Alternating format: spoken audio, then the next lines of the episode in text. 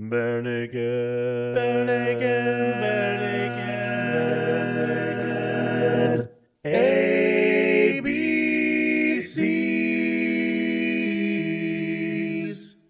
Welcome to the Bare Naked ABCs, where we discuss every Bare Naked Lady song alphabetically from 7 to Y. And this week we actually discuss a lady, not just the Barenaked Ladies. We discuss Jane specifically. So So be a lady. We don't know that for sure. I, I don't want to speculate on that. No, no, thank you. But When Jim, we get to version of the song, she probably is. and joining us tonight, if you haven't heard already, is Jeff. Thank you for joining us, Jeff. And also joining us tonight, we have Stefan. Welcome, Stefan. Hello there.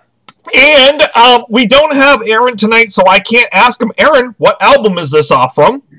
Well, it's clearly got lead vocals by Steven Page. Uh, this one was a hard one to place for me. I don't think it's from Stunt. I don't think it's from Maroon. I would put money that it's not from Gordon.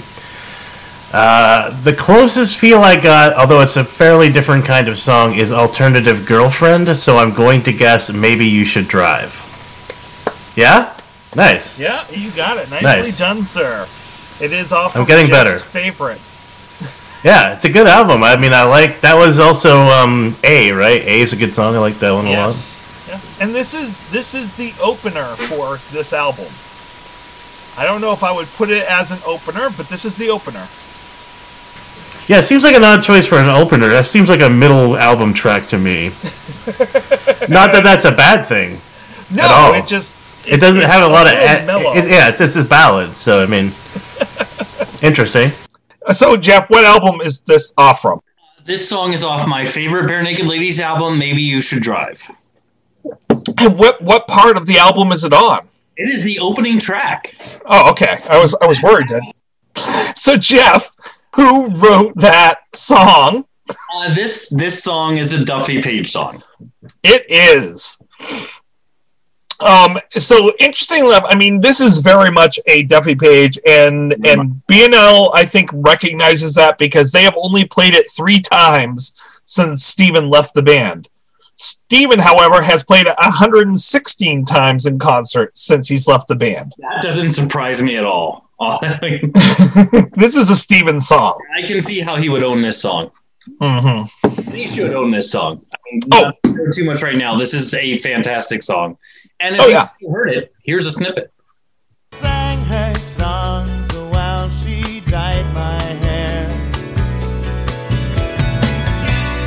Jane divided, but I can't decide which side I'm on. You're taking all of my lines tonight. What the hey? Do you have all my notes? Are you like reading through my notes? Got all your research right here How did you get that? on the Google Drive. Oh, that would do it. You sent the wrong thing. You didn't send your parts to the song that you're recording. You sent all the Okay. notes. Well, then, do you know Stephen Duffy's favorite line of uh, why this is his favorite song? Do I know what his favorite line is on the Yeah. Stephen Duffy? Stephen Duffy. Duffy. Duffy. No, I don't know. I can speculate, but I do not know. His favorite line is Jane doesn't think a man can ever be faithful. And he thinks this is the greatest song that they ever wrote together. And it Huh. doesn't surprise me because let's be honest, even Page songs tends to be tend to be about guys not being faithful. But this time he is. It just the girl thinks that he's not.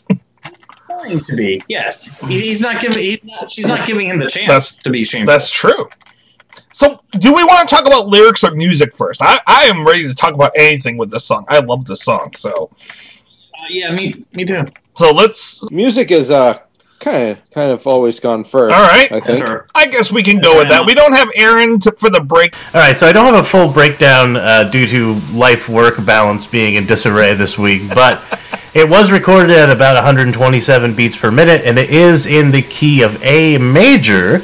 Although for a while I was thinking it might have been in E major. There are a lot of chords that straddle both keys, and I found that interesting, especially because of the lyric, I can't decide which side I'm on.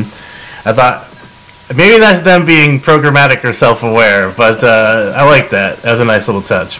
I mean, it's a, like I said, it's a ballad. Let's discuss it's a very simple song when it comes down to who's playing which instruments except for a couple major things.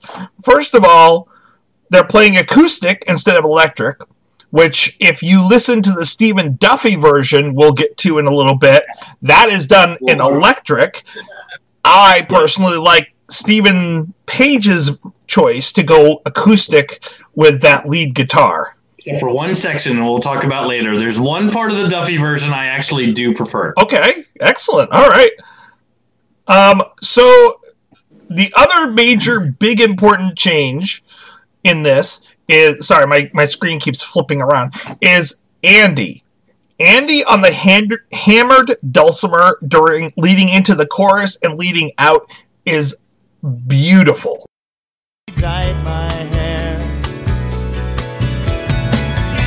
I think his choice of what song, what instrument to play on the song, instead of just going with keys or xylophone, he picks like the perfect instrument to make this. I, I can't put a word to what it is that he brings differently to the song, but I just I could not hear it on either a xylophone or on a on a keyboard or a synth. And when he plays it in synth in, in on the live version with Conan, it's like nope, not quite right. There's it's not perfect. It's definitely got music that I could listen to all day long without words or anything. It's just music intertwined with the vocals is just really harmony and it's just beautiful. I really like how the music all fits together um, and it's easy listening. Um, it's original, creative, and um, definitely it's uh, you know it's definitely professional level. One of the things I think I like about the song is what you hear right off the bat. That lick at the very beginning. It goes throughout the whole song, but what a great intro to the song.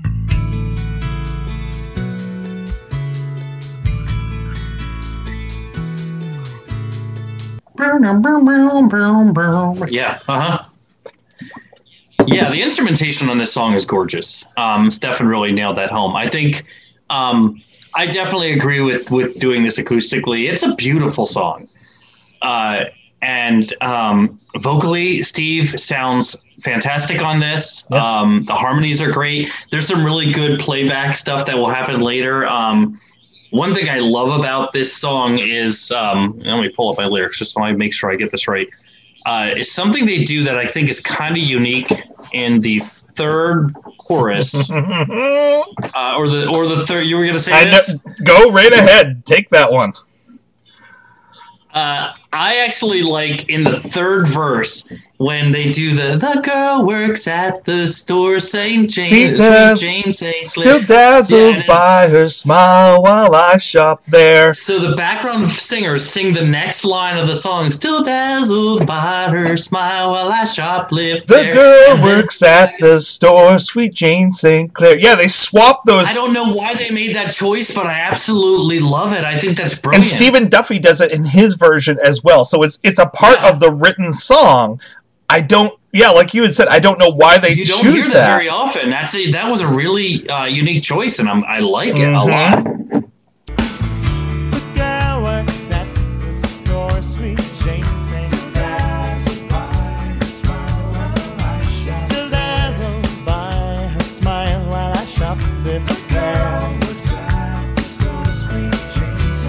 It's it's interesting, and it's and they don't do it for the rest of the chorus because in, in the rest of the chorus, it's an echo. It's just for those first two lines. Right. That is the only time they do it. And I think that's uh, um, a really, really unique choice, but I think it sounds amazing. Yeah, It it's does. very It's, un- it's unusual for the background vocals to give you the next line to begin Right. with. I mean, that doesn't happen very often. It's one of my favorite parts. By far, it's one of my favorite parts Yeah. of the song.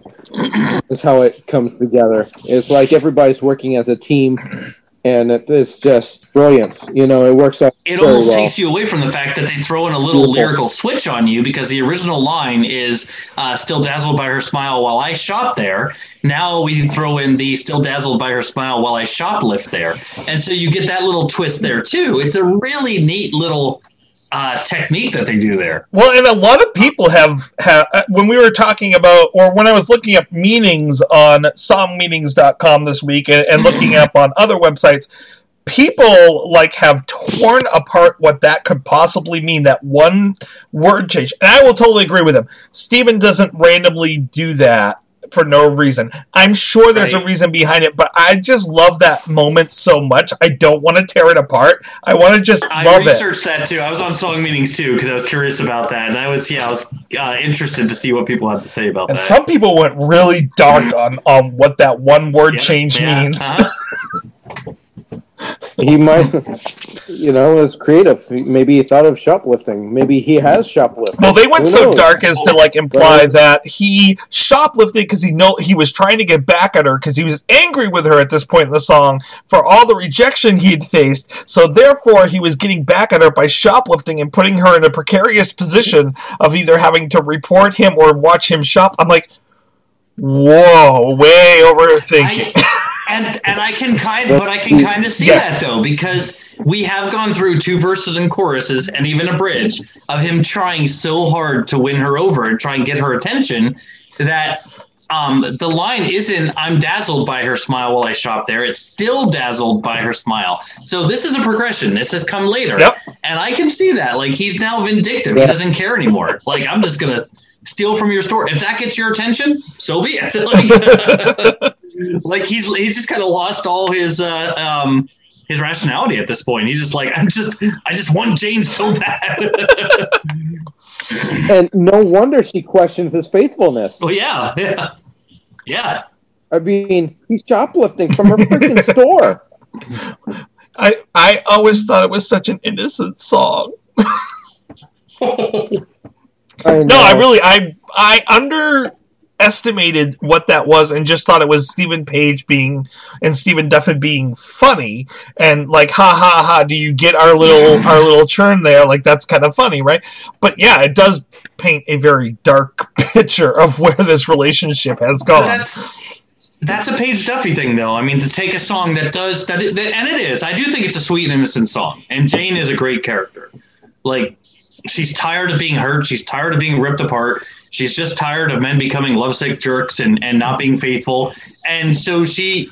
I don't even think she's vindictive towards this guy. I mean, she's even like, let's be friends. They do spend time together, and uh, but he just can't get that into his head. So I think this is a Steven Page character again, where he's so ticked off that nothing he's doing matters. He's not even seeing that, you know, Jane's doing her best here. So, um, but he does get vindictive at the end. I still think it's a sweet and innocent song, which is a little, there's a little vindictiveness there on the part of the narrator.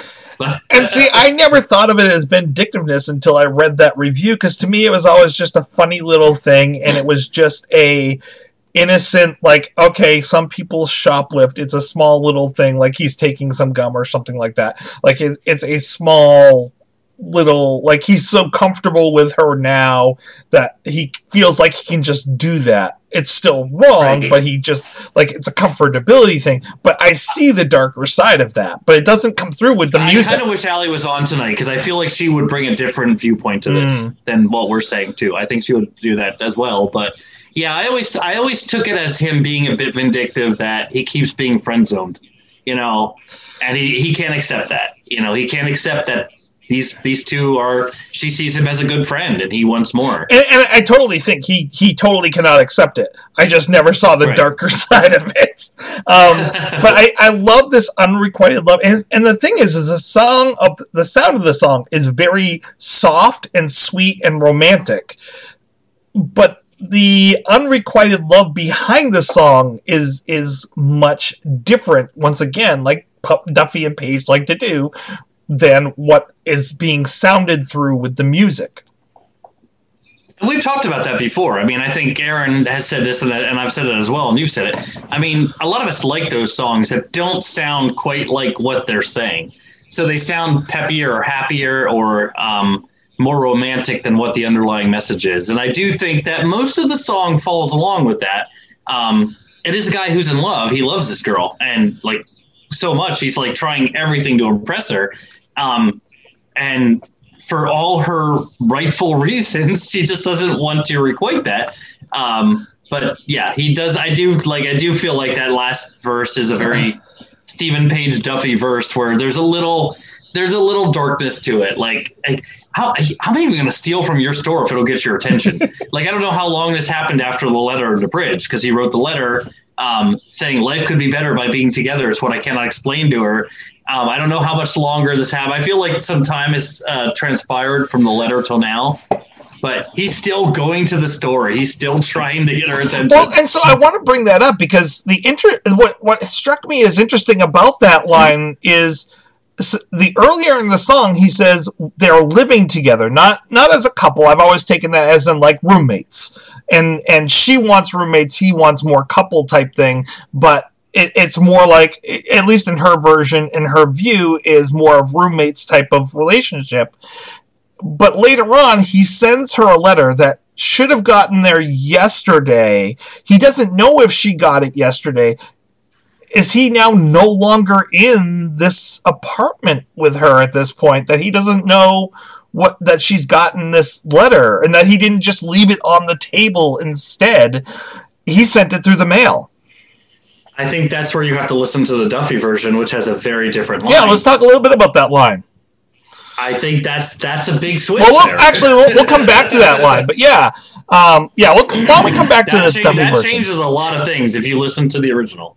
Yeah, to, well, to the Duffy version because they both wrote it together and then they both Right, recorded yes. it separately and released it about the same time. Um, so original versus like who who changed it. There's a lot of changes, and we'll come to that. but yeah, uh, definitely there's a lot of changes between the two, and which one which one's original is an interesting thought. Good point. Um, Mm. I I always once again went really innocent with this song. There are a lot of people that went really dark with this song and really dark on Jane. Like I always thought my personal opinion with, with Jane was that this was a girl who liked the narrator but wasn't could have possibly been romantically inclined toward him but didn't want to get into relationships because she doesn't trust men at this point because she's been burned before um but man some people had some really dark takes on her like this is a woman who's leading the narrator on um she's a girl that loves being admired by men but doesn't want to waste her time with any of them I don't. I'm like, that. I've never I seen can't, that. I can't see that in this. I never saw that. yeah Um, no. some of these takes I've always seen Jane as a character who's been hurt so many times that she just has trouble now committing because she doesn't want to be hurt again. Um, every man becomes a lovesick jerk. Uh, doesn't think a man could ever be faithful. She's been burned so many times. She just doesn't want to make that leap anymore, at least for now. Uh, that's why she thinks it's cooler if we just stay friends. Yeah. You know, and maybe she, she, she maybe she isn't agree. romantically inclined toward the narrator like maybe to her she has this really good compatibility but she doesn't feel any romantic relations toward him and there's a break I agree with Well, you. there's a break your heart thing here again too, which is um, Jane decided only cowards stay while traitors run. I mean, break your heart is about someone who stays because he's a coward. He stays in a relationship that's he doesn't want to be in because he himself admits I'm a coward. I don't want to. I don't want to leave. I don't want to break your heart. Um, and also intermittently, we kind of talked about that. Um, there's definitely a trend here with page lyrics, and uh, I see that too. Like Jane decided only cowards stay, traitors run. well and a Um, lot of females really identified with that line um, looking in and, and, and pixie 86 put it the best.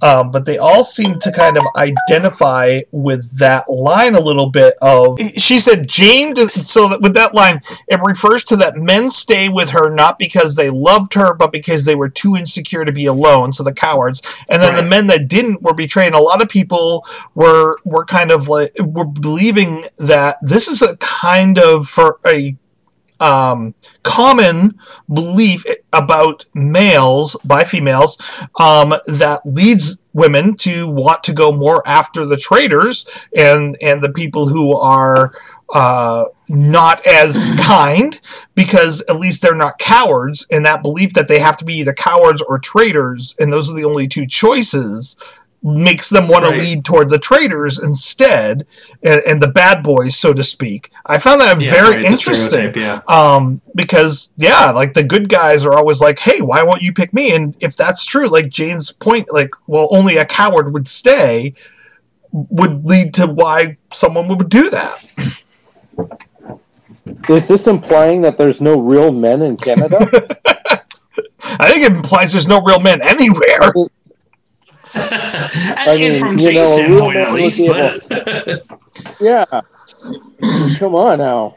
A real man should be like, I'm not a coward. I'm no traitor. So buck it up, Janie. I'm, You I am kind of I'm very team Jane on this song. I should say I'm very team Jane because I do feel like she is just looking for a man that wants her for her. Mhm. Um, every man becomes a lovesick jerk, or they're a coward. They stay because they don't want to leave, or they're a traitor. They're a cheat.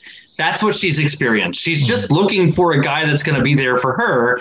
Um, but she's not quite ready to take that leap yet because she's been hurt so much. That's how I've always been. I've always been very team Jane on this song. Yeah.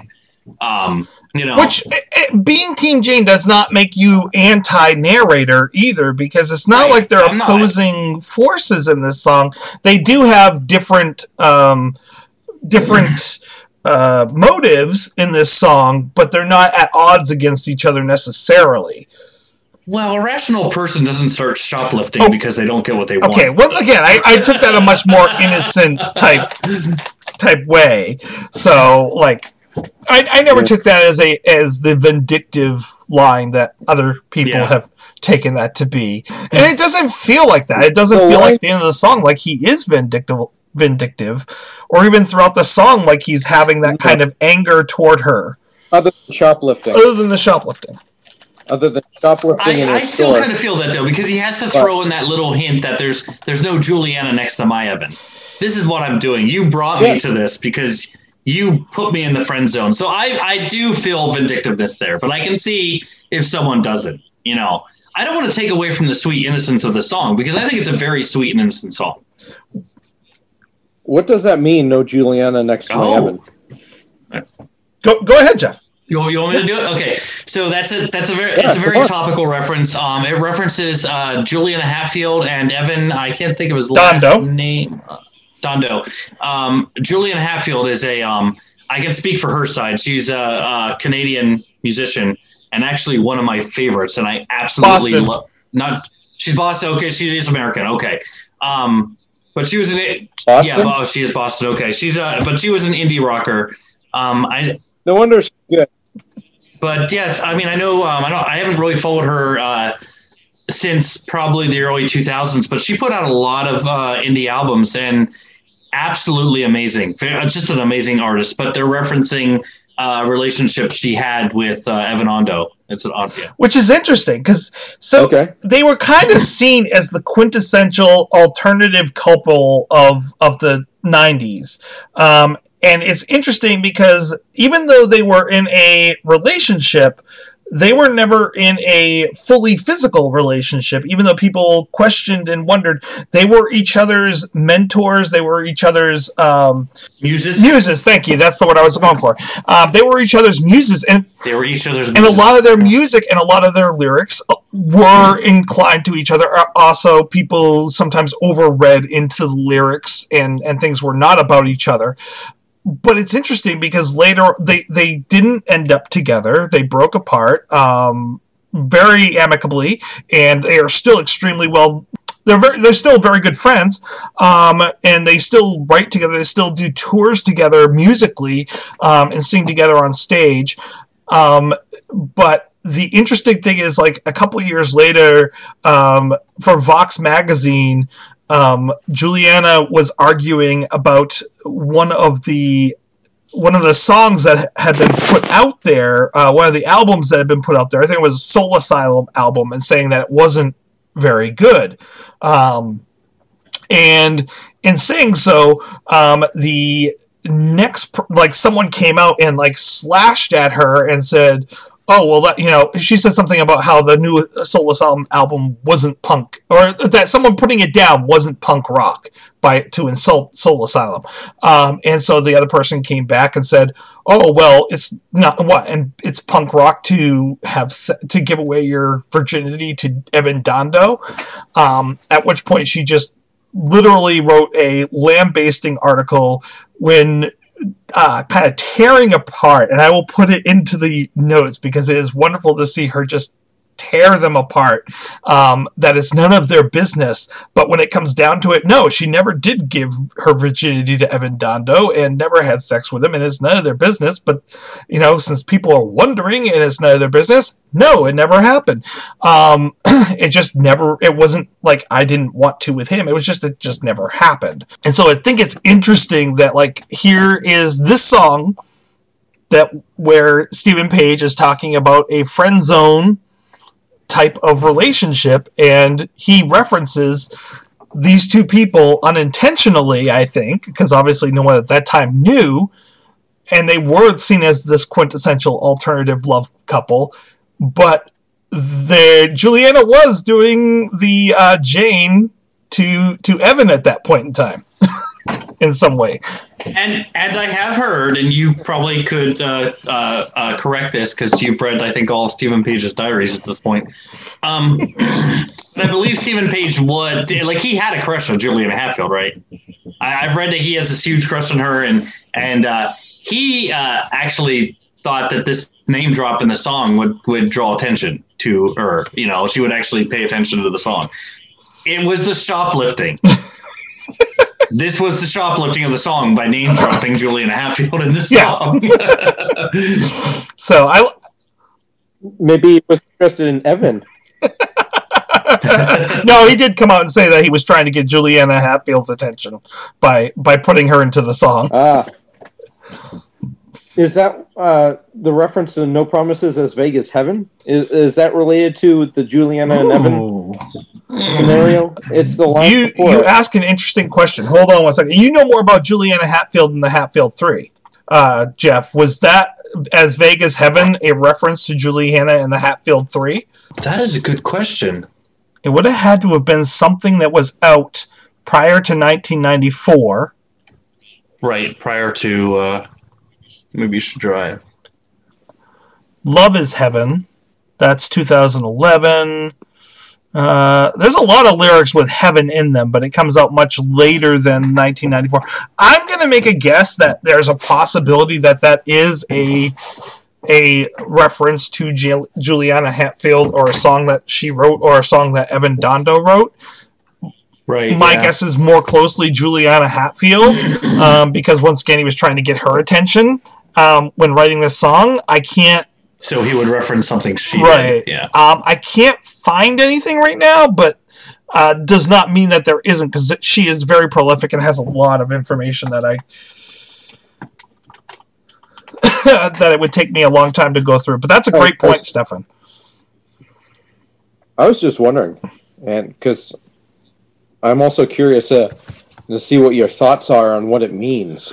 So the Vegas heaven is, I think, this this uh, push pull. And If it's not referencing a song specifically by Juliana, I think it's that push pull of like being vague, being distant, kind of keeping me at this distance from. And, and heaven is kind of this vague type of concept where where we don't know what it looks like or what it feels like.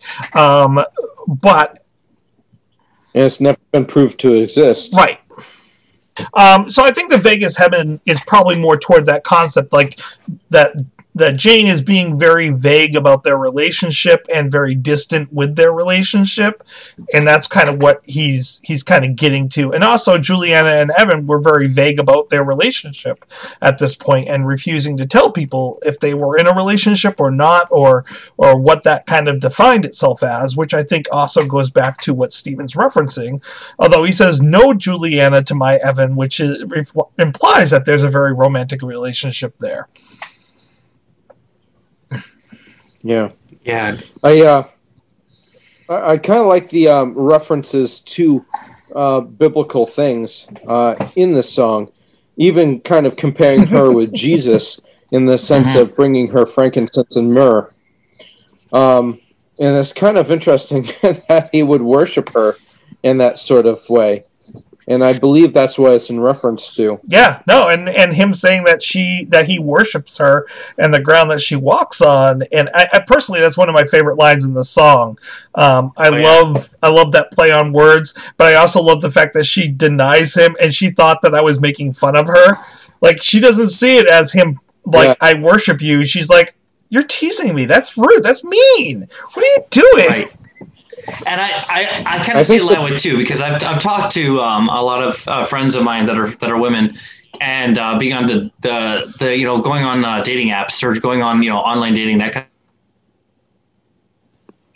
of thing, and the guys that will go overboard on this stuff and and hopefully this does not become offensive. I don't mean it that way, but there are a lot of players out there that will play the same cards. The dogs in the picture, the cats in the picture, the niece or the nephews in the picture. Um, you know, they'll they'll show up with the flowers and everything. There are some really nasty guys that don't have the right intentions that can play all those cards um, to win someone over, and a lot of times it works, and then people end up getting hurt because they they see that that thing and it's not true it's not real Right. i feel like jane sees that she's she's seen all the gifts she's seen all the presents she's seen all the tricks and you know you you showering me with these gifts like i'm a saint or i'm your savior or you know i should be worshipped i feel like she sees through that because she's been through this before But I'm going to change that. I don't think it's she sees through that. I think she misperceives what that is because I think that this person honestly does have. I mean, he says that he she makes him feel like he's 14 again. He's not just like trying to win her affections for no reason. Um, I don't feel like this is a a, a a bad narrator, an asshole narrator that is is trying to gain her affections. He's honestly, truly trying to please Right. her and make her and happy. i'm not saying she, um, I'm not saying he's not. I'm just saying that that and she's probably seen this before from guys that yes, were. So even though this guy's intentions, um, for the most part, are good, um, you know, I don't. But see, here's my thing. I do take this song darker because I don't know if this guy's this this intentions necessarily are as good as we give him. Jane doesn't think a man could ever be faithful. She isn't giving me the chance to be shameful. That's a weird line for someone that's perfectly innocent. To me, I see what you're. Saying. She isn't giving me the chance to be shameful. I see what You- I- saying. the, the perfectly innocent guy wouldn't say that. I, I I see what you're saying, but I I feel like it comes down to two things. I think one, and this is me making that innocent a- approach, which is weird for me to not go dark. Um, but I really see it as that innocent of like, she's not giving me a chance to make mistakes. She's not giving me a chance to not be perfect, but still love her. Um, and then he had to find a rhyme for faithful and, and went with shameful. Um, I, I just, that's where I feel like he's going. Oh, oh. I, you have almost never said anything I disagree with, but that is the first time I disagree vehemently with something you Okay. said. Like, I don't think that that was just a random rhyme. That wasn't just to find a rhyme. I, I think this song is way more deliberate than that. Because if you look at the rhyme scheme throughout the song, it is positively brilliant. Um, the first chorus, the double rhyme. Jane divided, but I can't decide which side I'm on. Jane decided, rhyme, divided, decided. Only cowards stay while traitors run. There's a double rhyme there. The third verse has the uh, double rhyme there too. Um, Jane's desired by the people at her school and Well- work. Jane is tired. So there's a there's very deliberate rhyming in this song, and I do feel that that line is a little bit more cringy um, as far as the narrator than what it lets on. Well, and see, I think that first that first part that you were just talking about, I think is more him putting a spotlight on Jane and her thought processes than more so than him. That's him saying like Jane's divided and I can't decide which side I'm on, or she can't decide which side I'm on. The two choices are that I'm either a coward or I'm, I'm a traitor. and she's decided that those are the two options. There's no other options in this world. I don't agree with that, but that's what that's what she keeps dichotomizing this world into. And I think that's what he's trying to say there is like she's she's dichotomized this world into something to decide which which category I'm in, but I'm not in either.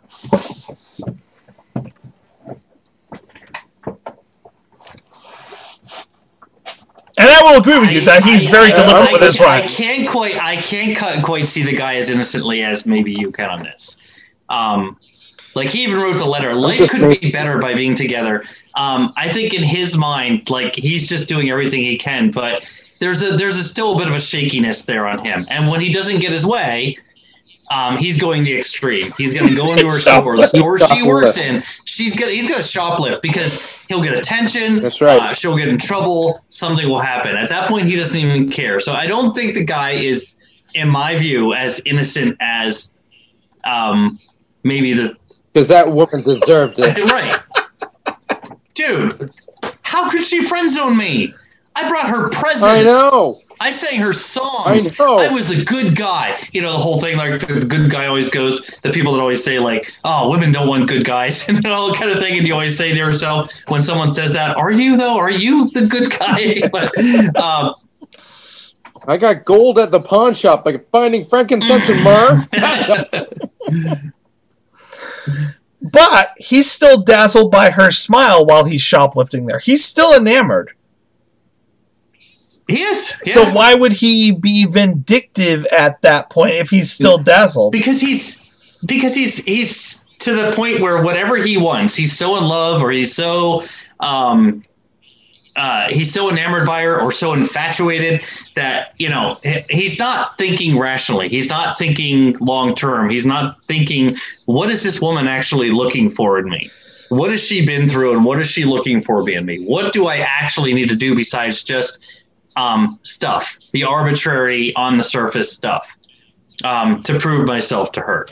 Uh, like I feel like he he he didn't you know he just didn't quite get it enough, and so he did something uh, extreme because of that. I just can't So, go there. A little bit of a shell. I just Hey, you know, I, I have I, I still have that very innocent see- look you- with it. You see all good in people. Yeah, you're you're seeing the song with rose-colored glasses, Well- Tracy, and that's fine. I mean, I, I mean, I like Yeah. that. I don't know. There's just something there's something He's sweet and innocent about the way this song feels, even at the end. I think, um, and and the fact that the chorus doesn't reflect the same thing that he's saying might show says to me again it might just be having him having fun because the the chorus the greek chorus behind him that is echoing Bring it to the his lines before he says it um, is they say still dazzled by her smile while i shop there yeah. so Yeah. that's an interesting choice as well they're not changing their their lines for whatever reason The background, yeah, the background vocals don't change. Yeah, that makes sense. So- That's true.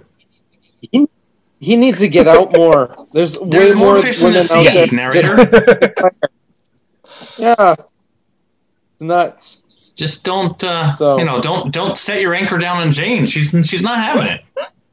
She's not not her thing. No, You're not her thing. Just deal with did, it. did you guys have a um a movie that you thought of when you heard this song i, I personally thought this song should have been part of a soundtrack um, i thought that was Bowling No. for Old Con, Con Air. no how Con Air. how was this song not think of that the one? leads like long-haired Nicolas Cage. I don't get how this song was not the lead song, the the titular song about something about Mary, and they didn't change the name to Jane. Other than they wrote that movie based on this song, and we're like, oh no, that's hitting too close to home. We got to change the name and not include the song at all because that's where we got this whole idea. Because something about Mary is Because Mary has two syllables and Jane has one, and you would throw off the balance. No, universe? because something about Mary is the Sweet movie Mary. epitome of this song. Sinclair. Well, yeah, but just try. Just let- let's just like humor me. The girl works at the store. Sweet Mary St. Clair. Well, doesn't no, no, no. But why would they? I think they changed. I think they changed something about Mary. I, I think originally it was based on this song. And they're like, Something about yeah, Jane. and they're like, Yeah. no, we can't. We it's too close. They're gonna. They're totally gonna know that that's what this. That was where we picked up this song. I see. It really. I mean, this. There is not a closer song to a movie unintentionally. I don't believe. I mean, you're gonna yell at me, but I've never seen "There's Something About Mary." Oh, I don't see the reference, Uh, but that's I've fine. never seen that movie actually. I don't know how you. I don't see how catching your um, beans and franks into a zipper relates to I mean, this I- song at all. Tracy So- shaking his head like it's the superior. He's conscious he's one. determined to prove this point that this song is clearly the inspiration for "There's Something About Mary." He is. Okay, so here's the premise. A man gets a chance to meet up with his ah. dream girl from high school, even though his date with her back then was a complete disaster. I, I think that's a horrible sum- summarizing of what this movie is. So here's a guy who has idolized someone he's known since high school that everyone is infatuated with. Every male that comes in contact with her becomes infatuated with and wants to become her boyfriend. Um, and she can't see any of them as anything other than bad choices. Does that not sound like the epitome of this song? Yeah, but it also sounds like the conversation I've had with every female friend I have in their thirties. Okay, but this movie came out. there are no good men out there. There are no good men. Like that's like ones. how many conversations have you had with with um you know women in their thirties and forties that say that there are no good men out Okay, there. Okay, but There's, there's something about Mary came out four years after this was this was made, after the song was released. And I mean, you I just that's about how long it would take to write and produce and film and put out a movie. I don't know. I just I have a feeling. I don't know. I just feel like that it's, it's You might be you might be right. I might be I crazy. may be right. I may be crazy. Oh, but it You might be just both. may be. Oh, just get me started on Billy Joel. I should start my own Billy Where, Joel. where podcast. is Phoenixville? Ladies and gentlemen, coming soon, the Billy Joel A- A- ABCs. What, so the other thing I wanted to ask you guys is, do you know where this song came from? The head of Stephen And Duffy Stephen and Stephen yeah. Page. Yes. What was their inspiration for this song? An intersection? What? Jane St. Clair. A mean- crossroads. it was a crossroads between uh, what was it? What's wrong with you, James man? Street and St. Clair Avenue. That is where they got the name. That is where they got the Yes. name. However, this was actually from the six months that Duffy was living with Steven Page in Canada in his home while they were doing the writing. Um, Duffy walked into a health food s- to Stephen like Stephen. Duffy walked into a health food store in Toronto and Ooh. saw someone that he had a crush on, never found out her name, and Steve- wrote this song about her, and then came up with the name Jane St. Clair in the way that you mentioned, Jeff, by looking on a Toronto map and seeing the intersection and saying that must be the most beautiful place in the world. embarrassed. Because he was embarrassed because it was actually Stephen he was infatuated with. It's quite so in simple. that in that you know? living arrangement, which to- one dried the other's hair and which one sang songs? As now, You don't want to now know. I'm curious. Like was You don't want was know. Duffy just over Steven Page's head, just drying, and Page was like singing, "If I had a million dollars," and It was, was that the McDonald's theme song? That's coming up, actually. The McDonald's song's coming. It's a- it's a- So, so there is a trouble with Tracy with this with this song. There is. Is there? Yeah. And what is Really? it? What is it, Tracy? Okay. There's, The, fa- there's the fact that the guy is just too good stuff. for you. He's too nice. He's just too awesome and Oh, the innocent song and is pure. too good. I like the song too much. What the f- is up with this video? Poop mouth. there is no way you're keeping that word in here. America, watch your language. Your kids might listen to this. Maybe I don't know, but what You swear. You, I swear. You don't swear. a couple That's that's that. You're messing with the dynamic right a now. A couple of weeks ago we discussed it's all been done and discussed what a horrible video that one was.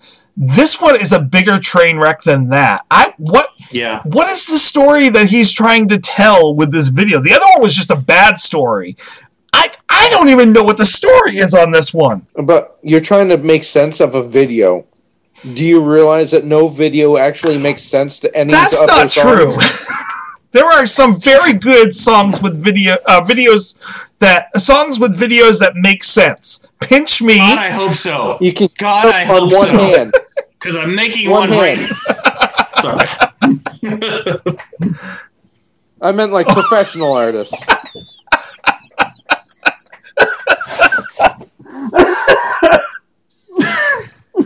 I just sold an album the other day off my Bandcamp page, punk. That makes me a professional. All right. No, but I did you guys see the video for this song? I, I, you know what? Actually, I'm wondering if I did now. So Do can we? They we? references go ahead. I want you to take. I'm going to send it to you. Hold on. I watched it. I watched it.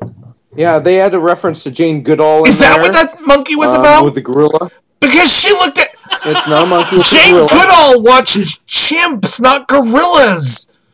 Yeah, Diane, Diane well- Forsey. Was it Dian Fossey? they, She did you know what? Trying to find a chimpanzee suit is a lot harder than finding a gorilla.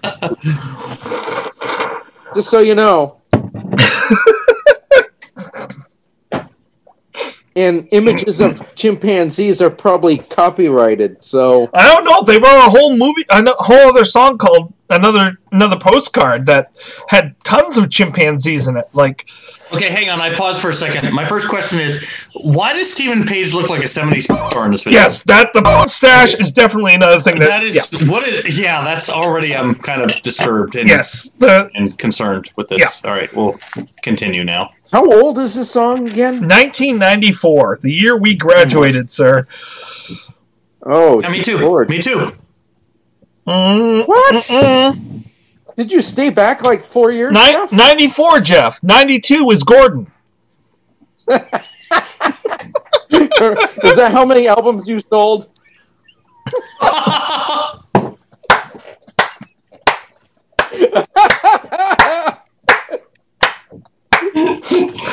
Shut up! I'm trying to watch a video.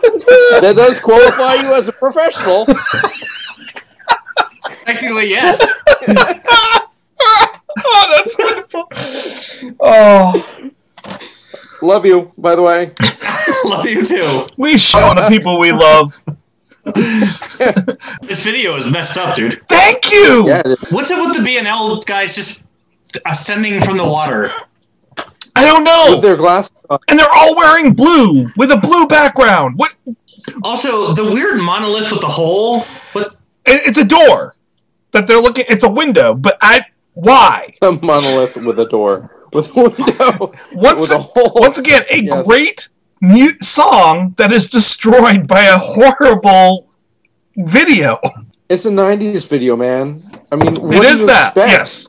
I mean, it's very I mean, come on. REM. Did Steven Page just single-handedly pull a salmon out of the river and give it to her? No, that's the Sure that's the lead of the song that does that for some Okay. reason. Literally in the song, pulls a salmon The out salmon and, being pulled out of her leg. All right, let's. Yeah. and presents it to her as a gift. And not even at the point where they're talking about frankincense and myrrh. It's it's some random other point in the song that they decide to do. I could get it if they did it at that point in the song, like, oh, we're playing on the fact that he did this thing earlier and said this. It doesn't make sense there. I do like that the gorilla actually beats in time. That was pretty good. that made me chuckle. But from a guy who's been in LA, and I've been on the set of a number of different music videos, it has nothing to do with the music usually. I've it seen has enough. everything to do with creativity and being wacky and weird and trying to get Well, it's true. talk about it. but at least It's like it's got to go on MTV. So there there is truth there. I mean, that's videos are supposed to represent like a different art form. They're artists, you know. Well, yes, but can at least it tell a story? Makes sense? Yeah, I mean, yeah, right. I, I want I want a video that maybe it tells a different story, but it at least tells a story. Yeah, There's a point to whatever it is. Like she falls, he fall, she pushes him, or he falls over a fountain while she's in a bee suit, and then she just walks away from him. yes. This was uh, this was a director that was uh, exercising some artistic license to make something that was artistically pleasing. He was so yeah. The, the trouble with Tracy is that video that that like that should just disappear into a hole and never exist ever again. I mean, that's just for the video. It's not for the song, though. So, is it really a No, valid no. trouble with Tracy? It's not really It can- valid. well, yeah, it can be because the, the the video is part of the song's release. So I, I get that. Like that is, if if you have a great song and you love the song, it would be nice to have a great video to go along with the song. Uh-huh. That's same It's with a all, nice song. all about It's the, from the nineties. None of them had Oh, a video that went well. with it. No, no, no, no, no. Runaway Train, Soul Asylum, great video. Take that back right now. Soul Asylum, Runaway Train, great video. Four Non Blondes, What's Up, great video. Take it back now. What's, what's up? Okay. You think okay. there were good videos. Smells like Uh, Teen about- Spirit. Smells like Teen Spirit. Great video. Okay. Weird, but great. I was gonna say that one doesn't tell a story either. And- But they don't have to tell a story. I mean, as long as they artistically feel like they match. The, I, I okay, so here's my problem with this video. I feel like they're trying to tell a story, but it is so wrong story. muddled and messed up that you can't even tell what the story is that he's trying to tell. And then it just comes off as a bunch of pictures that are flashing across the screen for no reason. That's called a motion picture, Tracy. It's usually when they have a series of pictures going across the screen in in order of events. In an order of Yeah, events, I'm- thank you. Yes. I'm, a, I'm about to edit a video, so I'm taking notes on everything you're saying. So, to tell a story In, in an order of events. in order of events. Got it. All right, cool. That's what was Awesome. Uh, missing in this was Filming a video does not occur in order of events. So, so that weird that weird scene that I put in there with the squids playing accordions, probably not. Okay, all right, that's out. All right, cross that out. No squids playing. no squids playing accordions, please. No. Doesn't doesn't make. Yeah, because then you have cephalopodophilia. Which is a very real thing, and there's nothing wrong with that. And I really wish you would stop judging me. I meant to say incorporophilia, but that was I really wish you would stop judging my my fetish with octopi. It's, are it's getting it's getting old. so. Why don't we slip on? Oh, Why have one tentacle when you can have eight? Exactly. speaking of numbers, let's slip over to ratings. No, no, no, no. We can't. We can't do numbers yet. We can't. Why? Do What did I miss? We got to talk about. We got to talk about Duffy. All right. So Oh yeah, we have not talked about about Tintin. Stephen Duffy did a version of this song, and it is Oh. vastly Mhm. different. And I think if you listen to it, you'll see my side. Possibly. This is my challenge to the listeners. You'll see my side that the guy may not be quite as innocent as presented in the Or- version. You'll early- never cut us to the dark side, Jeff. You will Remember never. this. I'm This go was. Stephen Duffy who who came up with this concept, and Stephen Duffy was like, "Okay, I uh, I have feelings toward this girl, um, and that's what this song is about." I I think that his take on it is a little less um, innocent than Steven Page's version.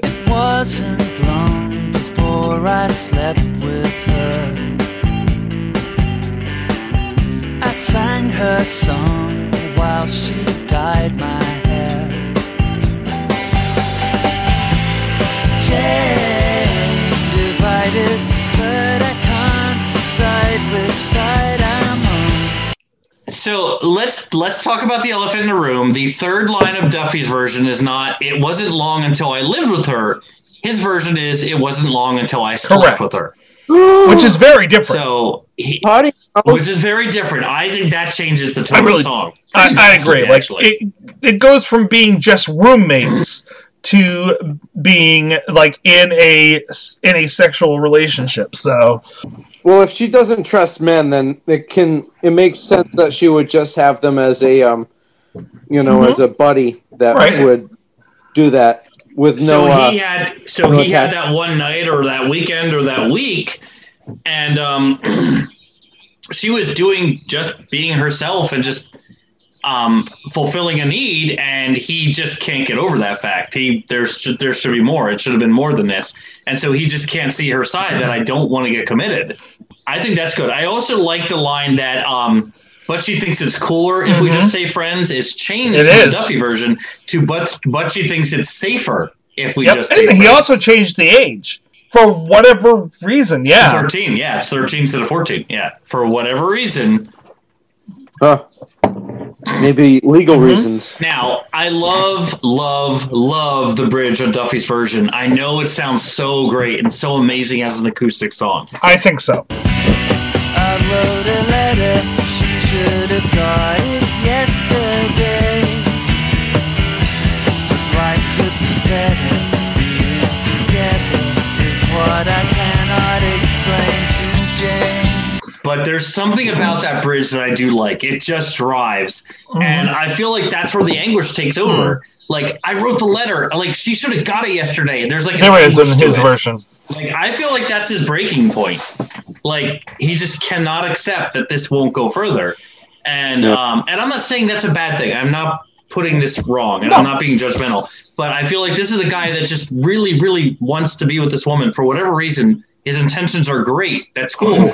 But I just feel like at that point he's reached that that point of the relationship where he just cannot accept it. And there's something about Duffy's version that the intensity levels up on that. And he's like, um, That electric really brings I it into an angrier. Really, really, yeah, brings it up to the angry level, which is that, um, like, Sounds he's, like I'd like his version better. yeah, he's crossed the point at that. That or I keep saying point. He's he's crossed the threshold there, Yes. and um, he does change the characters. He uh, makes it the relationship between uh, Lawrence and Vivian which, which is, is- again a very, much darker relationship. very darker. That would be uh, Sir Laurence Olivier and Vivien Leigh.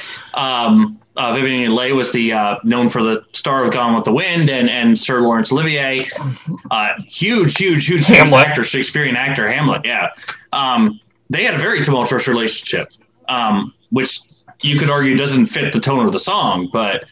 Um, Well, his t- the tone of his song maybe like he's Right. painting a very different relationship and feel with his choices, especially with that electric guitar, but with the the song changes as well.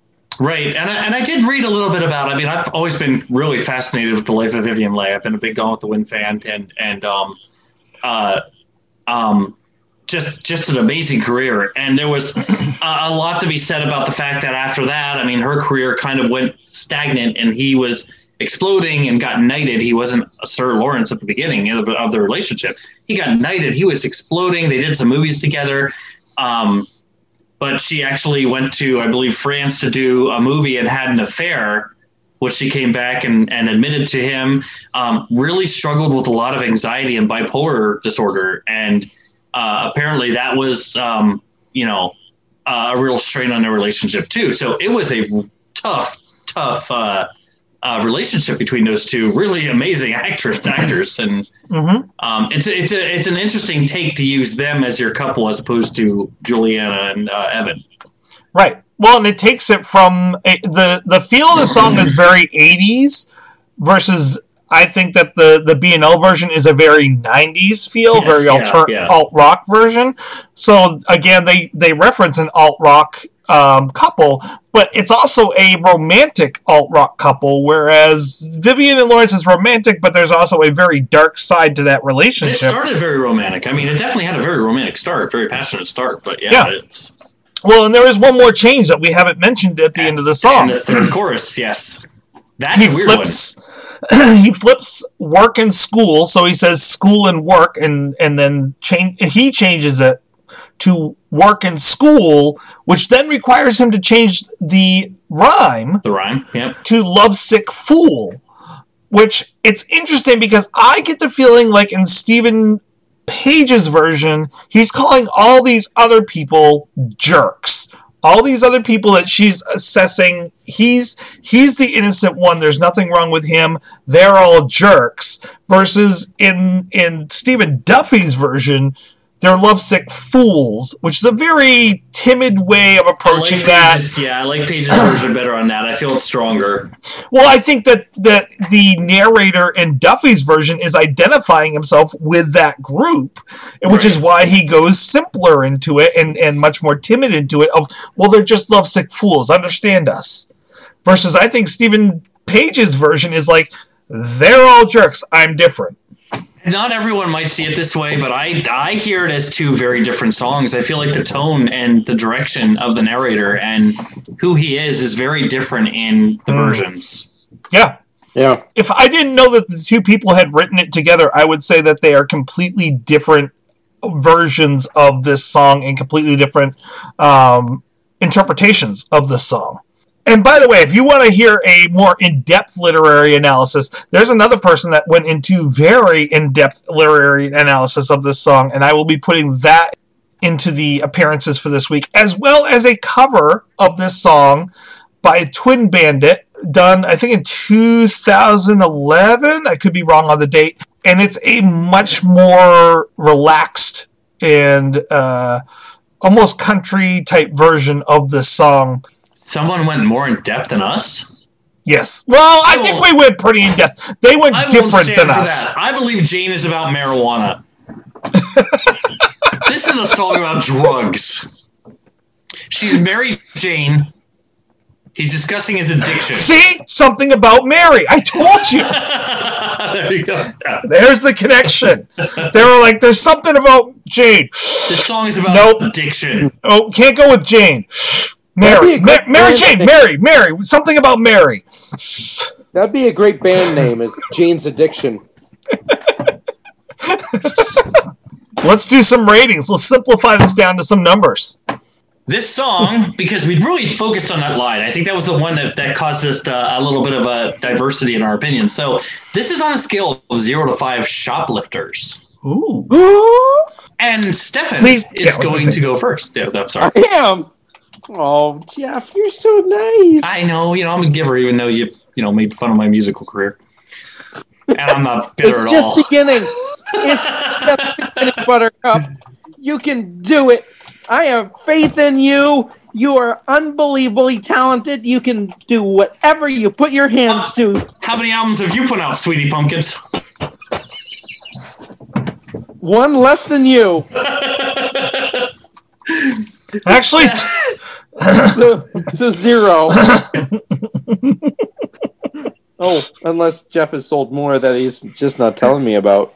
I actually have sold quite a few of the albums, but we're not we're gonna get into that. Okay, then. All I sold then. more than one copy. Let's just say it. So whatever you've sold minus that amount, that's what I've, I've sold. Stefan, how do you rank Yeah. this song on a scale of zero to five shoplifters? It's just an awesome song. Lyrics, even the lyrics, I don't see them as too dark. I see them as, you know, as realistic. You know, there's so many people, uh, men and women, that are doing the same thing, trying to gain the uh, attention and the affection of someone else who just isn't having it. So it's very relatable in a lot of ways. I love how Jane St. Clair, it rolls off the tongue.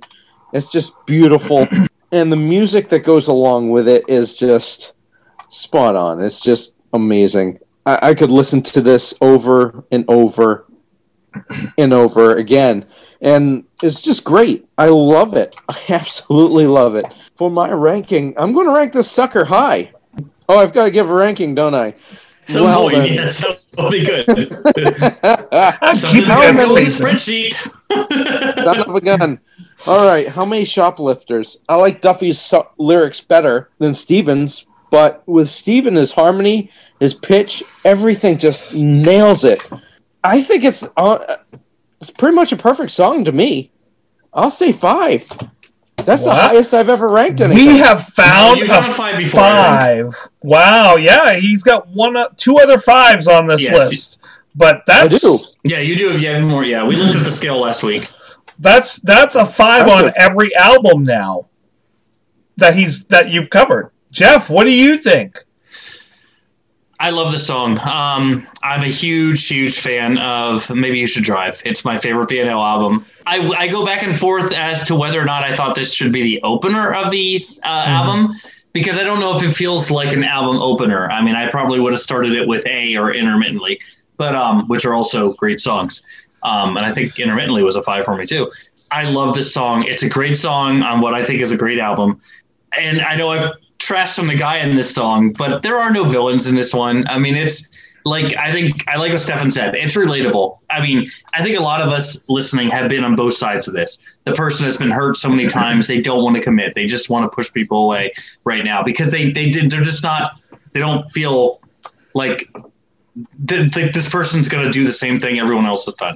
The other guy, who's the nice guy, or you know, who's trying to to to break that down or break down that barrier, or um, just wants a relationship. Um, Go ahead. I should probably keep character and not watch what's going on there. Um, so I don't feel there's a villain here. I do think the guy kind of goes to an extreme at the end. I do take it that way, but not. I mean, you know, we've all done dumb things in love too. Everyone. I mean, not everyone, but a lot of us have done dumb things because of love um, in our lifetime. There are no villains here. It's a relatable song. It is gorgeous as hell. Uh, the music, the the harmonies, the vocals, some of Steven's best vocals. The lines are fantastic. Um, I've talked about the rhyme scheme. I think it's great. Um, it's just a really good song. Um, is it quite a five for me? I don't know if I'd go quite that high, but it is high. Um, I got to give this one a 4.8 shoplifters. All right, four point eight. Remind remind me about that in about two minutes when my Google Sheets reloads. and Um, it's a 4.8 shoplifters. yeah, because everything I'm going to give you lots of takes. well, I mean, no, it's just every, everything just re- just shut down on me. That's why I was like, oh crap. It's a 4.8 shoplifters. I'll keep doing takes for you. I- It's a I don't- 4.8 shoplifters. I don't need takes. I need my computer to start working. 4.8 shoplifters. Okay. I've been shooting a video for a week. So unfortunately, I'm trying to pull up my my thoughts on the song. I'm just gonna have to kind of just go with it while my computer decides to have its little tantrum. I love this song. Um, I may come back to re-rank this song down the road because I'm having a hard time to decide whether or not this is a perfect song. With that being said, the harmonies are absolutely beautiful. Um, as as a person who um, can identify very closely with this song in some ways, As um, a person who shoplifts. no. Jeez. I, think one of the things that kept coming to me um, as I listened to this song this week was one of my favorite things to do, as, as anyone who knows me knows, is karaoke. Unfortunately, for everyone that's in the car with me, I must sing in the car. Um, and something that automatically will put it into the four levels immediately is if I have to sing the song when it comes on, uh, which is something that happened throughout the week this week as I was listening to the song. I, I think the song is vague enough, but it's also just specific enough that it's relatable, um, but it's also generalizable to everyone's experience in a lot of ways. Um, in, in reading the things on SongMeanings, so many people had different takes on the song, but they were all like, and this describes me. This is my take on this song, and this describes something I went through. This describes me in this song. And I think because it's just vague enough, people can, in some ways, identify with this song, but at the same time, it can be taken in multiple interpretations. Um, I think it's what I love about this song, all the same. It really pulls at my heartstrings, and I love it. Can I give it a five? At this time, no, but as I said before, I'm going to come back to this song down the road, and we will see if I decide that this song is actually higher than what I'm giving it. Um, so I'm going to give it a 4.85. Okay. Of course, yes, you go a whole another decimal point over, Wow. Wow. throwing everything. I I think we could do that. I know. This, this changes everything, Tracy. I've been on the show what for almost a year, and you never told me we could do two decimal points. I've, I've given 3.75s and 4.75s and And- and Stephanie, Did he ever tell you that, fives. that we could do that? I No, was never, I no, was he did never told not. that. You've been here while I've done it. That's messed up. No, in that case, That is messed up. a five point one four eight five. And no, I already got it in here that you have a 4.8. Um, what, what are your thoughts on this song? this it's interesting. I, I've mentioned this before on the show how my musical tastes have kind of evolved. I wouldn't even say changed; they've evolved, they've grown. Because I still love the stuff that I loved when I was in high school. I still love, you know, like Soundgarden, Radiohead, Nine Inch Nails, and all that stuff. But I have come to appreciate so many more styles and so much more um, that I would have waved off when I was younger. And uh, this song, I don't think I would have hated it when I was younger, but I think I might have like been like, ah, you know, it's sentimental, blah blah blah blah blah. um, interesting how time can change a man because I really like this song. um, it's one of the, it's another one we're continuing this uh, trend lately that we've had of me really appreciating songs because of the lyrical content. Um, it's not a bad song musically by any stretch of the imagination, but I probably would have given it like a 4.2. It was definitely going to be a 4 because it's a solid song.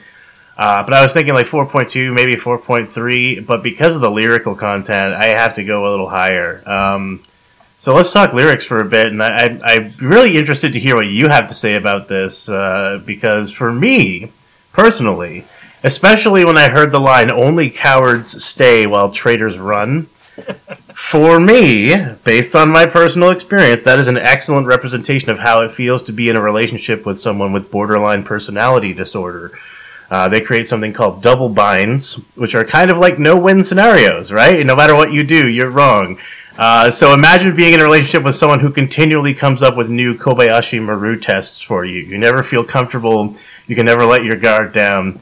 Uh, that one really hit home with me. Also, I, I'd bring her gold and frankincense and myrrh. She thought I was making fun of her. Again, I know this feeling. People with BPD often intensely dislike themselves or go through periods where they do, and they feel like if someone loves them, there must be something wrong with them. Uh, so they are suspicious. The fact that you love them makes you suspicious. Um, my ex with BPD also kept us in like a weird relationship limbo after we more or less broke up officially. She wanted to stay a part of my life, but didn't want me to see anyone else. Eventually, she kind of cyber stalked the woman who is now my fiance. Uh, and tried to like lie to her to break us up, and after that, I just cut off all contact. But I do look back on the good times we have with a certain amount of bittersweet, mistful melanch- melancholy. It's it's interesting. Um, it, it's it was a very intense few years in my life with a lot of really high highs, but when I look back, the low lows were way more prevalent. So, you know, in, in the end, uh, I, I wish her well, and uh, I don't want to contact, but like I wish her well. But it was definitely the right move to, to just move on. But that, I get that kind of feeling, and I don't know, maybe I'm projecting here, but uh, I got that kind of feeling. It sounded very much like that kind of situation for me. Uh, did you pick up any of that, or Well, it's interesting. We each picked up, I think, slightly different takes upon the song, um, depending upon, I think, our own past experience. I think this is one of those songs that is specific enough that it hooks you, but it's general enough that it allows you to project your own thoughts and feelings onto the song and then connect with it and go, that's me. Yeah. Well, you know, it takes two to tango, and you know, I, you know, I, I just spoke a little bit about my past relationship, but looking back, I have my own, uh, my own guilt to admit to as far as mistakes made, um, and I learned a lot from it. I think I grew as a person and became much more understanding and patient as a person as well. But um, yeah, that's interesting. I mean, not unusual for a Page song. I'm assuming he wrote it. Uh, we have an unreliable Uh, narrator. Page, Page Duffy. That continues my trend as loving Page Duffy songs the most. Yes, it does. Yeah, that doesn't surprise me actually. I guess in retrospect, That's cool. Uh, that's cool. Uh, I'll have to, you know, I'm gonna at the end of this, I have to make a kind of an analysis of all that. But they really seem to work well together. I would, I wonder if have they done anything with just the two of them outside of BNL after after he left? Yes, Okay. actually, his first solo album after he left. I'm gonna have to look into that because that sounds awesome. It, not unusual for a Page song. We have an unreliable narrator. He admits to shoplifting at her store. Whether he started doing this after the relationship ended formally or not, it definitely indicates something. Uh, and one line in particular made me really kind of sad and, and, and made me think of something which I, from time to time, ponder. Uh, Jane is tired because every man becomes a lovesick jerk. This reminds me of the first woman I ever felt truly, deeply ass over tea kettle in love with. Uh, she was Canadian, as it happens. I was the cliche, had the Canadian girlfriend. Um, and I remember everyone showered her with affection and praise constantly. And it was, I was very young. I was in college. It was my first glimpse into how life is for women, especially online. And of course, it's only gotten worse in the past 15 plus years. It's, it's something, you know, as a man, you don't have to think about it. But I, you know, Becca from time to time will show me her private messages, and she's got like, if you're if you're a woman, you will just constantly be assaulted with people asking, "Hey, hey, can we have sex?" it's ridiculous, That's and it's ridiculous. and it's yeah, and it's like, man, I don't even, I can't even comprehend how that must feel, and I feel really bad when I stop to think about it. Like, I don't do that, and, and I'm, I'm sure that a lot of people don't do that, but there are obviously guys out there who just constantly are like, it's, it's Make man, up for all the people who aren't doing. it. yeah, and it's like yeah, and ex- exactly. It is. It doesn't matter how many how many people out there who are just letting people be. There will always be people, and it, you know, let's be honest here. There will be guys who are just constantly badgering women, and uh, it, it's something that as a guy I don't have to think about because it, it never really happens to me. It doesn't cross my mind, but it's something that I try and stay mindful of because I know. I, I and then when I think about it, like almost every woman I know has to go through this, I'm sure, and and it's a mm-hmm. weird, it's a weird. It must be so tiring, and it must be so. I can't even imagine how that would just chip away at your self esteem day after day. Well, and to have to figure out like which ones are the jerks and which ones And who's are sincere, right? And, and the other thing it, it made me think of is like you know when I think about like sexual harassment and stuff like that. When I when I hear about the the devastation that it causes people with their self confidence and like wondering how much of my success is due to me being talented and intelligent, and how much is due to basically dudes wanting to get in my pants.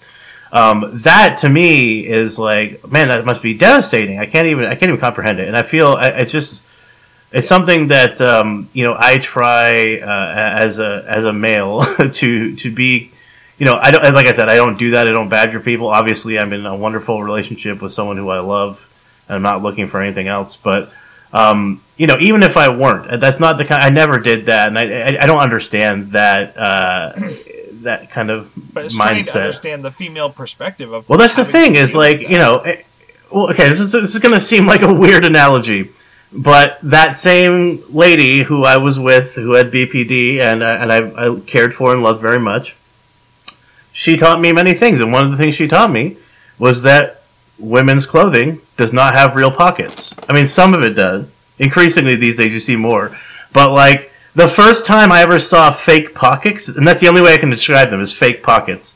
I, I, I she's like, here, here. She gave me a pair of her pants. She's like, put your hand in the pocket, and I did, and it just stopped immediately, like at the first knuckle. I was like, why would you even put them on there? It's a lie. So like, I know that's a weird, it's a weird analogy, but like, my point is that like, as a man, I know that I take so much for granted. Uh, and, and like to me, I don't have to deal with so many things that women do, and, that, and that's a trivial example. But like something like that, where you're constantly being inundated with people who, and you have to question how sincere are they? Are they just you know, uh, do they just like me because they think I'm attractive? It's something that I, I try and keep in mind because I, I, I really do want to be the best person I can be, and I want to try and make sure that I am understanding of where people are coming from. And it's something that because I'm not reminded of, because I don't have to deal with it on a daily basis, like I'm sure many, many women do, um, it, it's something that is just really important for me to try and remind myself of every now and then. So this is a, a, a great example of that, where you know, every man becomes a lovesick jerk. Uh, I just think of those memes where you see people like these like thirsty dudes messaging, private messaging someone on Facebook and be like, hey, hey, hey, hey, hey, hey, hey, beautiful, hey, hey, hey, what's up? And then they don't respond, so like, oh, f you, you know, stuff like that. I'm like, man, like holy moly, Yeah, exactly. Yeah. Traitors and cowards. well, that so th- so the interesting thing is, I made a, a reference to BPD there, but there probably is a lot of truth in that. You know what I mean? So like, yeah. yeah, I I mean, it, it is Yeah. the experience that someone with bipolar with with borderline personality disorder that the that both sides would would experience.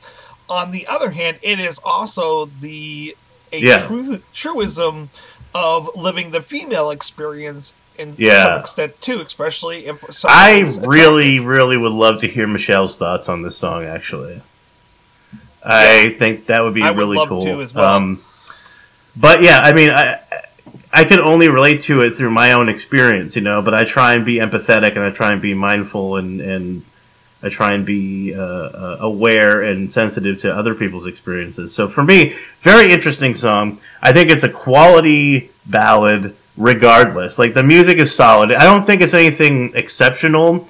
Um, the way that I love, love, love, like alcohol or something like that, or just like the song just makes me want to jump up and like dance. And I'm not a dancer, and you've seen me dance. so, you know, that's an exceptional song, just musically. Like, whether or not the lyrics are hilarious and funny and alcohol and stuff like that, and then very witty. Um, so, like, even without the lyrics, I would have given that one a five. Without the lyrics, I probably would have given Jane, like, like I said, four, four, one, four, two. With the lyrics, yeah. It's good for a I mean, I like ballad. ballads. Me, like a four is a good ballad number. Yeah. But so the interest, so I was like, hmm, do I do four point five? And I think I gave um, "Humor of the Situation" a four point five, and I like that song. I like Jane better, and I got to give it a four point six. What was our rating system for this? How many shoplifters? Okay, I give Jane four point six shoplifters out of five, and I do so wholeheartedly. I think it's a really quality song. It's something that I would recommend to people. Again, it's a great example of the range that BNL have. Um, because you know they, it's not like they don't do ballads, but like this is a really well done ballad with very thought provoking lyrics. I don't know. It's just it's it'd be a great example of rounding out like how how broad their spectrum is. And it kind of surprised me because when I first heard like the intro with the gently strummed or arpeggiated uh, acoustic guitar, I was like, oh okay, like I'll probably like this one okay, but it's not going to be like one of my favorites. And then you know, the first time I listen to a song, I'm very concentrated on the music. I almost don't listen to the lyrics. So, like the first time through, I was like, "Ah, that's pretty good." And I listened to it again. And I started to, I, I pulled up the lyrics online. I started looking through. I was like, "Wow, you know, that's that's really really interesting." Um, and I just liked it more and more the more I listened to it. So this is one where at first I was like, "Oh, that's good," but I probably wouldn't seek it out. I'm I'm definitely gonna like this will be on my my best of playlist. You know, that's why it's in the fours, and it's even a high four. So.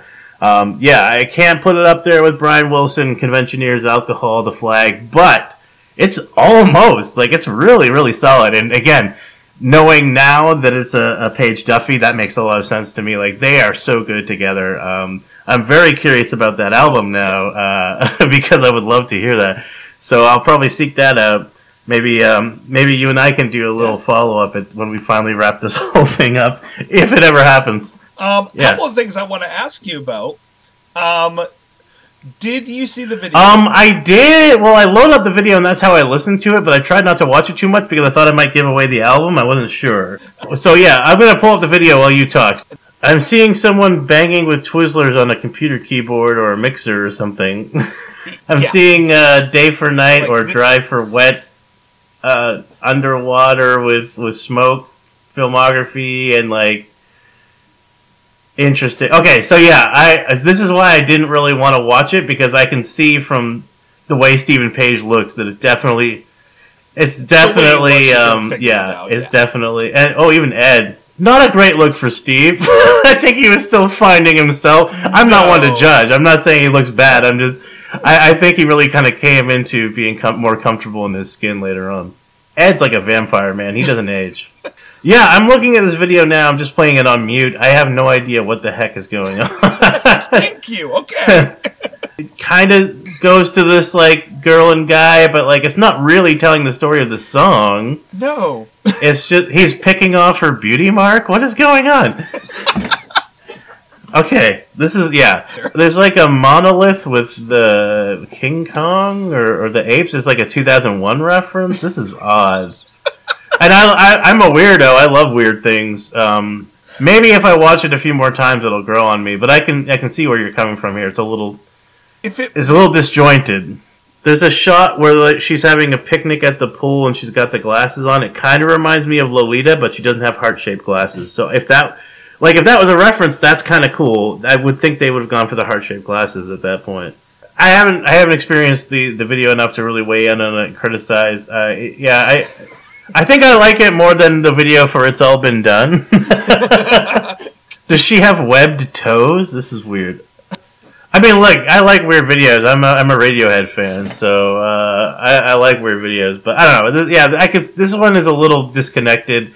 Not as disconnected as it's all been done, like we said. But uh, Well, again, I like the fact that this song tells a story, and they could Yeah. have just done a video that at least parallels the story enough that it would have been interesting. is this supposed to be like Adam and Eve? I don't know. I don't either. That's why I'm asking. I, I mean, it, this is like a schizophrenic, it's like a fever dream. depressive fever dream. It really is. But I mean, a lot of videos in the '90s were, so I, I have to give it that. Why is she a beekeeper now? I don't know. Look, not every like I said, not every video has to tell a story, and, and, I, I I'm a fan of weird videos, videos that use kind of abstract uh, expressionism and stuff like that. But uh, I don't know. I like I said, I, I, I tried not to look at it too much while I was listening to it because I didn't want to get too many clues in. So maybe if I watch it again with the audio, it'll make a little more sense. Um, it's not my favorite video there, though. I will say, yeah. So my other question is, did you listen to the Stephen Duffy version of this song? Because he put out his own No. his own recording of this song. Interesting. I like it a lot. Uh, I did notice the, there were a few tweaks. There was the uh, Lawrence and Vivian. Um, the one that I really that really stood out to me though is instead of being um, she thinks it would be cooler if we just be friends. He said she thinks it'd be safer if we just stay friends. Oh, the other one was uh, it wasn't long before I lived with her. It wasn't long before I slept with her. So Well, and he changes the rhyme at the very end of the song as well. From every man becomes a lovesick fool. Lovesick jerk, lovesick fool. Oh, okay. so he changed work and the school. school, the School work and work. school the week bef- the line before that to make that rhyme work. That's interesting. I like the honesty of before I slept with her and safer if we just be friends, but I also like the honesty and the self-effacingness of lovesick jerk over lovesick fool. So I can't say I favor one over the other. I like elements of both of them. Duffy uh, Duffy's older than Page, is he? Is that Uh, so? Oh yes, by about ten years. Okay, he that was makes sense to me. Of Duran Duran. Duran Duran, yeah, that makes sense to me because I feel like when you're still Steven Page was probably in his late twenties, early thirties when he wrote this. Um, I would say early twenties. Early twenties, Yeah. yeah. So that that makes sense to me because when you're still in that period of your youth, you romanticize things more. You tend to idealize things more. You put people on pedestals, and um, you don't it's, it's not an intelligence thing. It's it's a an experience thing. Mm-hmm. You don't recognize patterns in other people or yourself yet. Right. And then when you get older, you've seen these things happen time and time again to yourself, to other people.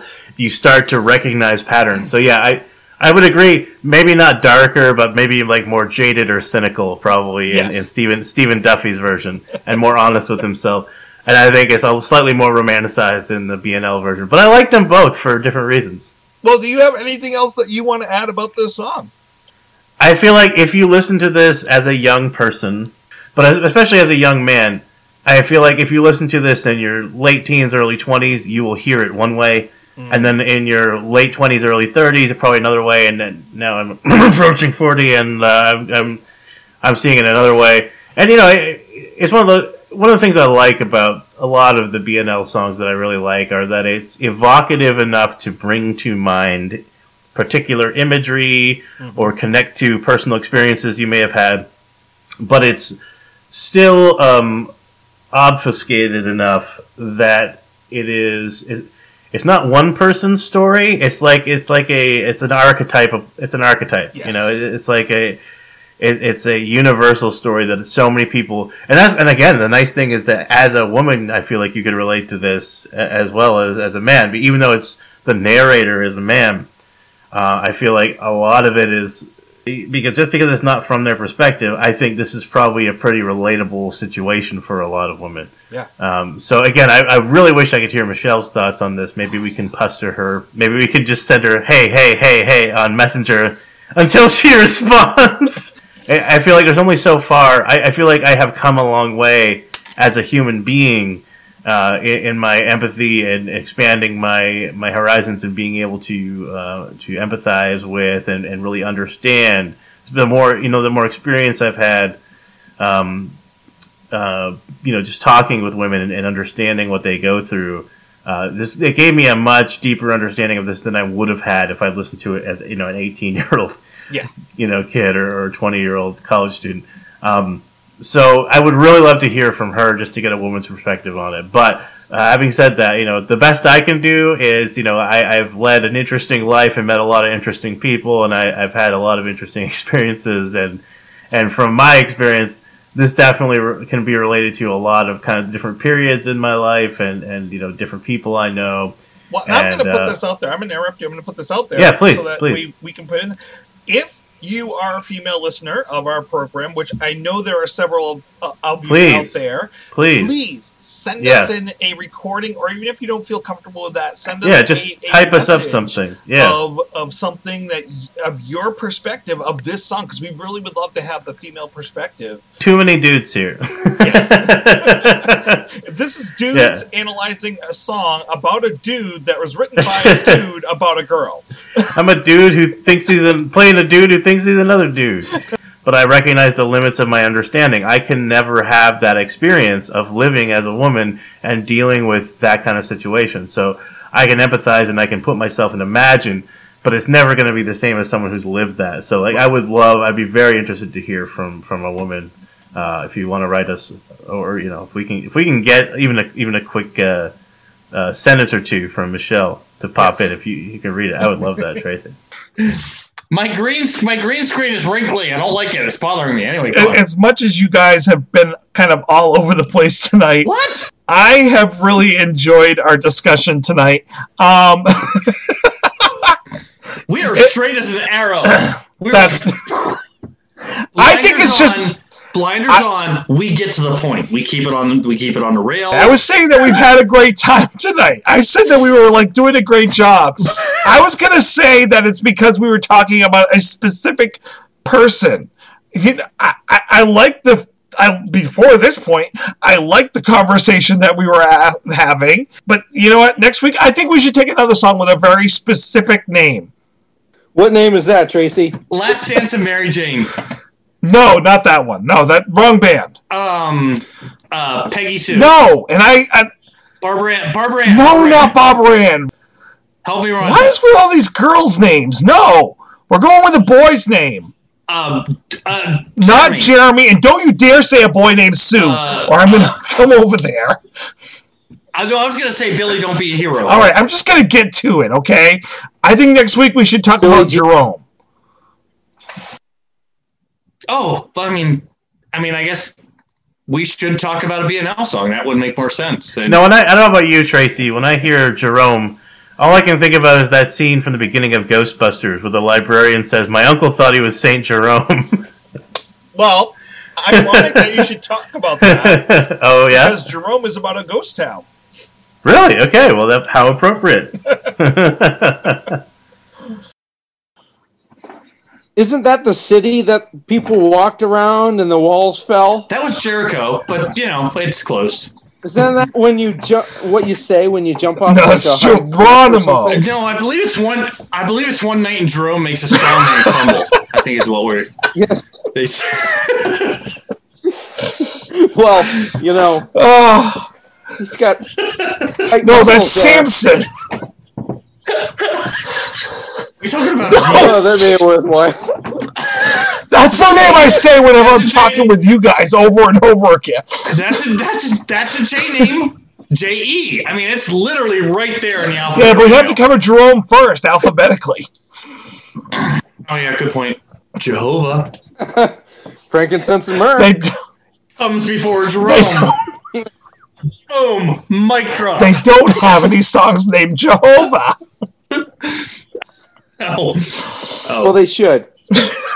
Well, maybe on the Like, next album they will, but for now, Yeah, real, to the real nudes, real nudes. real news. you're That's talking about one. Jehovah Real and real nudes in the same sentence. We're Can I gonna get a witness? Every line after this sends me to hell. So, have a great week. At least it's warm there. Oh. Versus where we are right now. And I'll probably be joining you. Hey, at least you have electricity back, Stefan. Yes. Yes, I have electricity back, which is good. When did you get your Oh, electricity Look back? this. Lights, power. This is cool. Like lights and power. and- Yes. Let there be light. That's that's a few weeks away. This is what happens in states that don't have freak thunderstorm, freak snowstorms. I'm sorry. Um, you live in Pennsylvania. You really wanted to talk. I'm not gonna attempt it. I'm not attempting it. Thanks, that was fun. Don't forget, no regrets, except maybe one. I know scenes from that movie. I know the famous hair thing. Well, with there's the goo, yeah. n- you know. No, I mean it's about a character. the goo. That's that's me. Hold on. Hello. Yeah. Uh, yeah, Hold on. uh, Hold on one minute, guys. Yes, Mr. President. Yeah, yes, fuck. I. Of course I'm a star. No, Mr. President, I can't come golfing this weekend. I'm sorry. Million dollars? if I had a million dollars. That's a good one. I'll be right back. Well, Uh, he's. I, I think Jeff's on the phone with the I am. Yeah, yeah. I gotta go take this. I'm sorry. Yeah. I don't know which one. The one. I, I don't know if we have a president yet, actually. Do we have a president? I don't think we have a president. How come everybody left? Everybody left. This is ridiculous. And there's Tracy who's pretending to be talking there, and he's got us on mute and blah, blah, blah. He's like looking up something on his tablet and he thinks everything's cool, but that's fine. I mean, Jeff's off talking with the president, probably the president's wife. He's probably Not No, that I would not with that woman. I'm sorry. flipping the governor. She's the gov. Pretty soon, Tracy's going to figure out that he's on mute, No, and he's not, I'm not. going to realize things. I only Mute. I took myself off mute. He took him off. Yeah. So anyway, Mr. President, just I can't uh, come golfing this weekend. That's all I'm saying. So stop calling me. It's NFL draft season, and that means it's time to start thinking about fantasy football. FantasyPoints.com features industry leading experts and prognosticators using proprietary hand charted data to help you score more fantasy points. FantasyPoints.com is the place to go for whatever kind of fantasy football you play. Whether you play fantasy football, daily fantasy sports, or do a little bit of everything, Fantasy Points has the meticulously researched content to guide you to victory. And why wait for the fall? Fantasy Points also covers the new spring football league, the UFL. Join the guru, John Hansen, Scott Barrett, Joe Dolan, and other massive names in the fantasy football universe with an exclusive offer. Use code Pantheon for 15% off any fantasy points package, including the all in package, with access to every article, tool, and data nugget that Fantasy Points has to offer. That's fantasypoints.com and code Pantheon for 15% off at Fantasy Points. Fantasypoints.com, code Pantheon. Score more fantasy points.